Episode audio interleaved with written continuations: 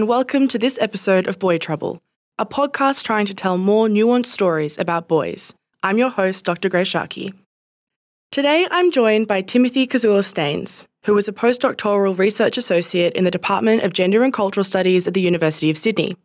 He's part of the Affirmative Feminist Boy Studies group, and he's exploring racialised experiences of boyhood in his research. Thank you for being here, Tim. Thanks, Grace.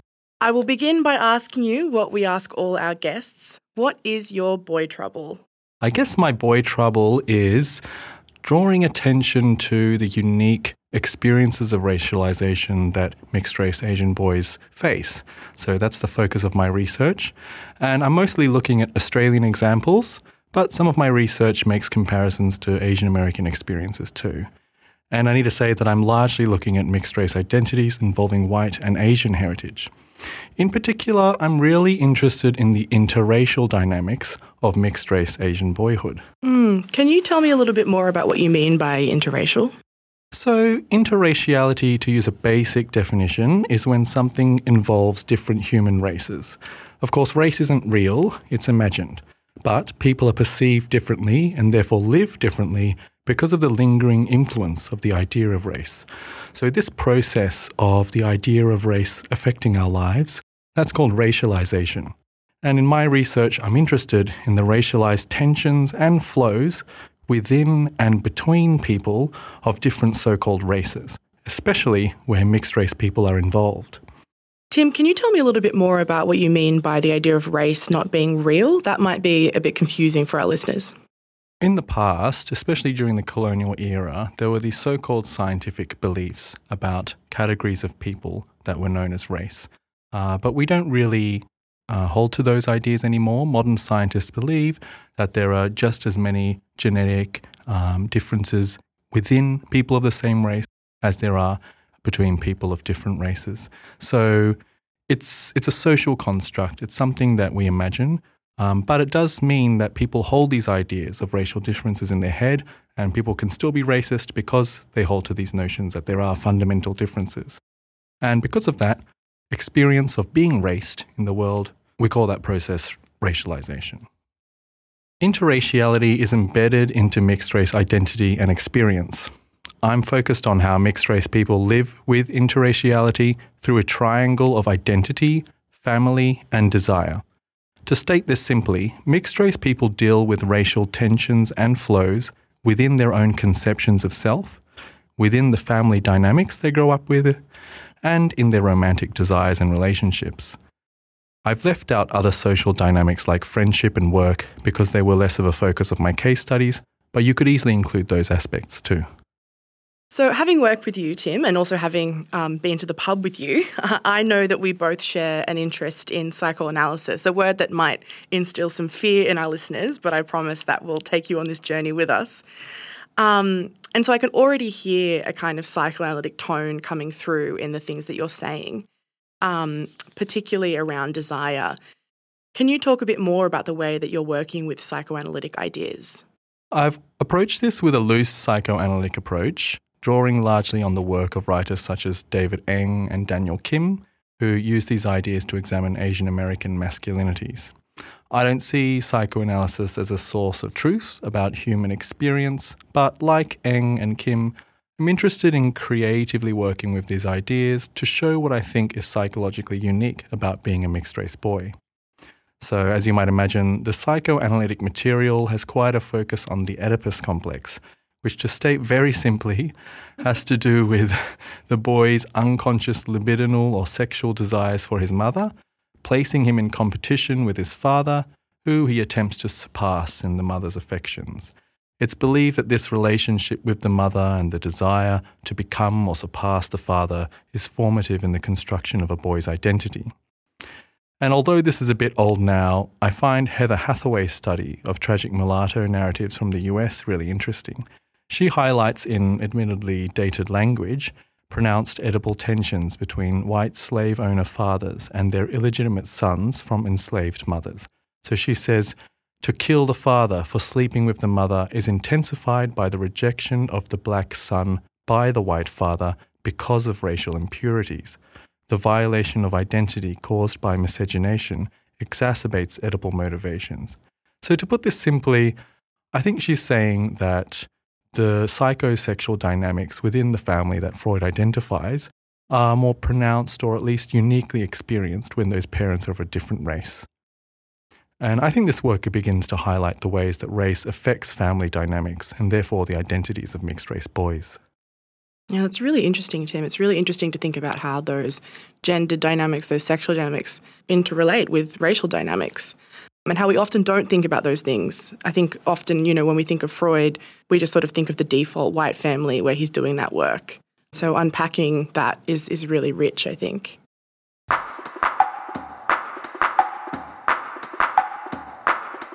I know that you've been working on a particular case study that overlaps with some of my own research about incels. Do you want to tell me a bit about that? So, I'm examining the blog of an Asian American mixed race figure called Eurasian Tiger. His language is quite hyperbolic and contains some problematic racial, gender, and sexual politics. Once upon a time, he was quite active on the subreddit R Hapas that he moderated. He had a YouTube channel as well as a few different blogs. But I'm trying to think less critically about his angsty, angry Asian male writing and give it an affirmative feminist spin, mainly by highlighting what we can learn about mixed race Asian boyhood from his personal struggles. And although he's American, I think there's plenty we can relate to the Australian experience. And although he's not a boy, per se, he talks a lot about childhood and family dynamics, so his reflections have a lot of relevance for thinking about boyhood. I'll start off with some of his confronting notions, and I'll give a content warning here for sexist language. He says in one of his blogs, What a curse to be born out of an Asian woman's vagina. Being born an Asian man out of an Asian woman's vagina is a miserable experience. It's even worse when you're a Eurasian man being born out of an Asian woman's vagina, which is used by white men. Okay, Mike's, my apologies for that language. Um, but from a psychoanalytic perspective, I find this statement pretty fascinating. Um, the tyranny of being born from his mother's vagina that has already been used, as he says, by his white father, speaks to a primary concern of Eurasian tigers. That is the unbearable dominance of his white father. Just as Hathaway identifies that miscegenation exacerbates Oedipal motivations, we can see here that Eurasian tiger's antagonism towards his father hinges on his father's whiteness. This Oedipal competition between the father and son may be affected by the fact that the father enjoys the privileges of whiteness where the son may not, or at least not to the same extent. That's really interesting, Tim. It made me think about also some of the recent kind of Andrew Tates of the world, the kind of recent men's rights discourse that I see. A lot of that has been about being a high value man. And it's almost like he resents his father for having a child with an Asian woman because it means he's not the right kind of high value man, that he's somehow less of a man. So that sort of seems to be coming through here to me. I think there's definitely a way in which he looks up to this version of a man, mm. this sort of ego ideal, if you want to call it, in his father, but he can't quite live up to it. And, you know, maybe for racial reasons, maybe for other reasons as well. And that angst, right. yeah, it definitely goes into this kind of online space. He was quite a big sort of figure for a lot of that sort of rice cell sure. um, discussion happening online. Yeah, yeah. And so even though he doesn't identify as an incel as such, this writing was quite important in that that sort of Reddit subreddit. Absolutely, a lot of resentment yeah. there. Yeah. Yeah. So Eurasian Tiger frames his own relationship with his father in decidedly racialized terms. He says, For me, coloured men obeying paternalistic white men is not an abstract political theory, it's family home life. Accepting my parents as parents means having to accept a white man as a father, having a father son relationship with the white master. This passage clearly reflects the tragic mulatto archetype that we were talking about earlier, connected to the children of white slave masters. Eurasian Tiger voices many times over his feeling of being castrated by his racial identity and his parents' races. He also often complains about his mother's and other Asian women's preference for dating white men.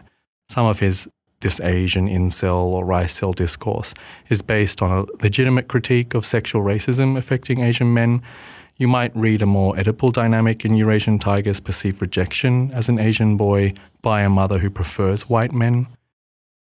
But we have to remember that Eurasian Tiger claims his father is explicitly racist and that his parents are mentally unwell.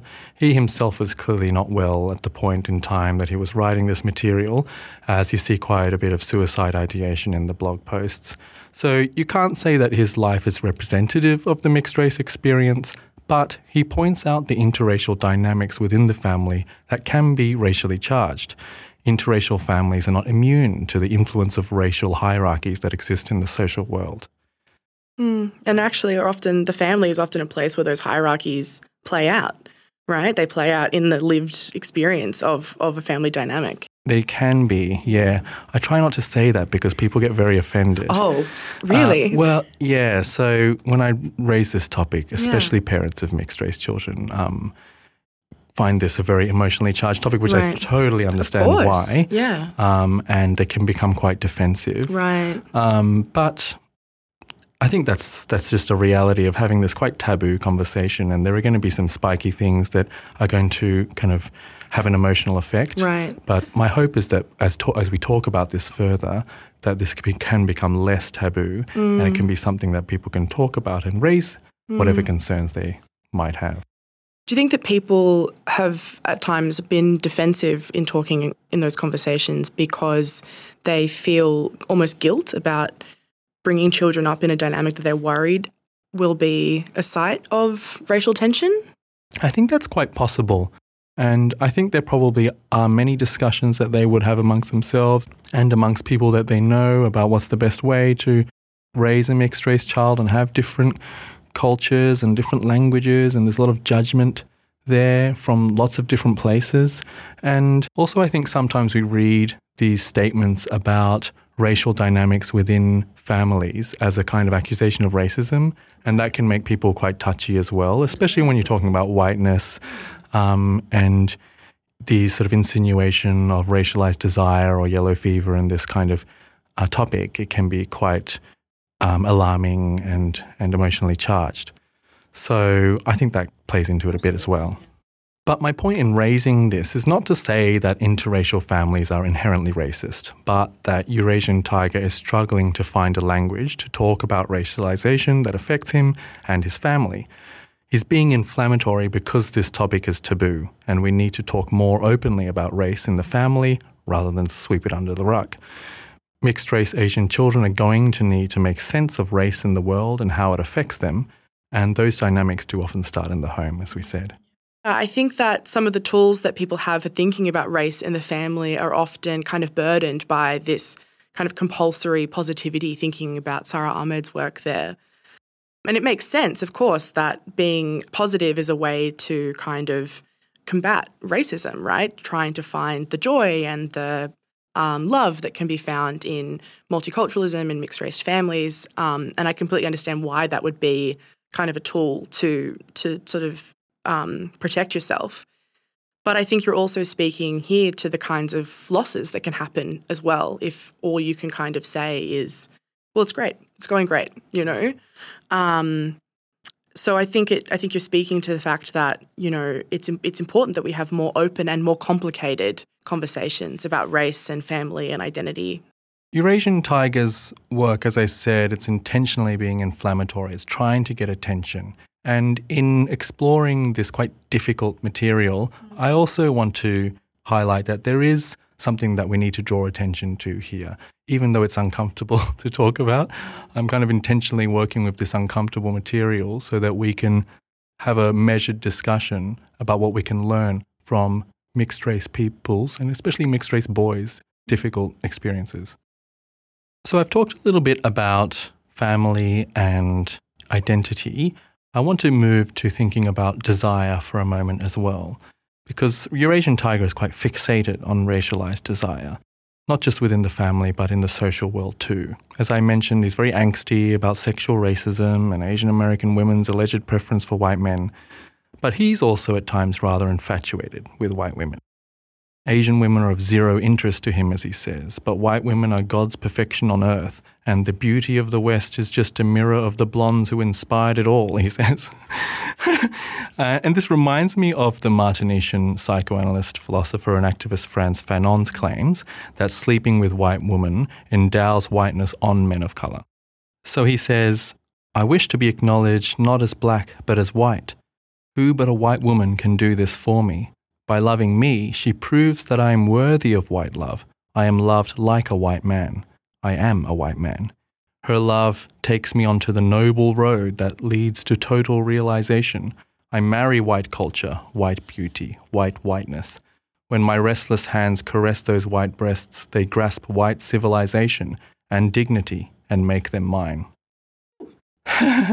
so we can see through that phrase that that interracial desire is deeply bound up with racial identity for men and boys like Eurasian Tiger.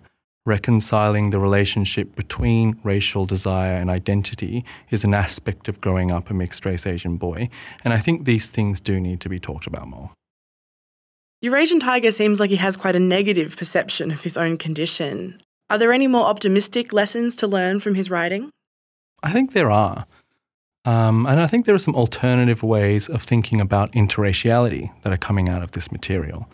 Interracial relationships can include those racial power dynamics that we talked about, but they can also contain really unique forms of interracial intimacy and boundary crossing that can help us rethink race, sexuality, and even gender in interesting ways. To give one example, in talking about his desire for white women, Eurasian Tiger makes this statement I have Asianness and maleness. What is missing in me is the whiteness and the femaleness. As the son of a white man and Asian female, the white woman was the polar opposite of me. She had both the whiteness and femaleness to free me from the chains of white male Asian female birth. so, in that statement, we can see that insecurity about embodying whiteness and a sense of entitlement to white woman coming through.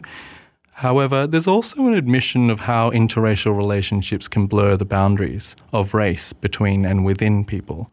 Eurasian Tiger also raises this idea that he has suppressed his own femininity and that a relationship might help him to better access it. And I think it also speaks to this thing that mixed race people do where they will often stand in for different racial identities depending on the context. So they can act really white in this context or act really Asian in this context, and they can jump between different identities in this way. And you can see it racially, and, and to an extent, Eurasian Tiger's almost imagining doing this in a gendered way as well. But even if he, this isn't fully realized in Eurasian Tiger's blog, this is just a clip from one of his blogs. His writing reveals for me a potential for interesting flows in the lives of mixed race Asian boys between the categories of race, gender, and sexuality. And these flows are created by the interracial dynamics within family, identity, and desire. Thank you so much, Tim. I always learn so much from talking to you, and I'm grateful to be having these conversations with you. Thanks so much for having me. It's wonderful to join the podcast. That was our boy trouble for this week. Thanks for staying with us and for staying with the trouble. We'll be back soon with another episode. And I want to thank Timothy Kazuo Steains,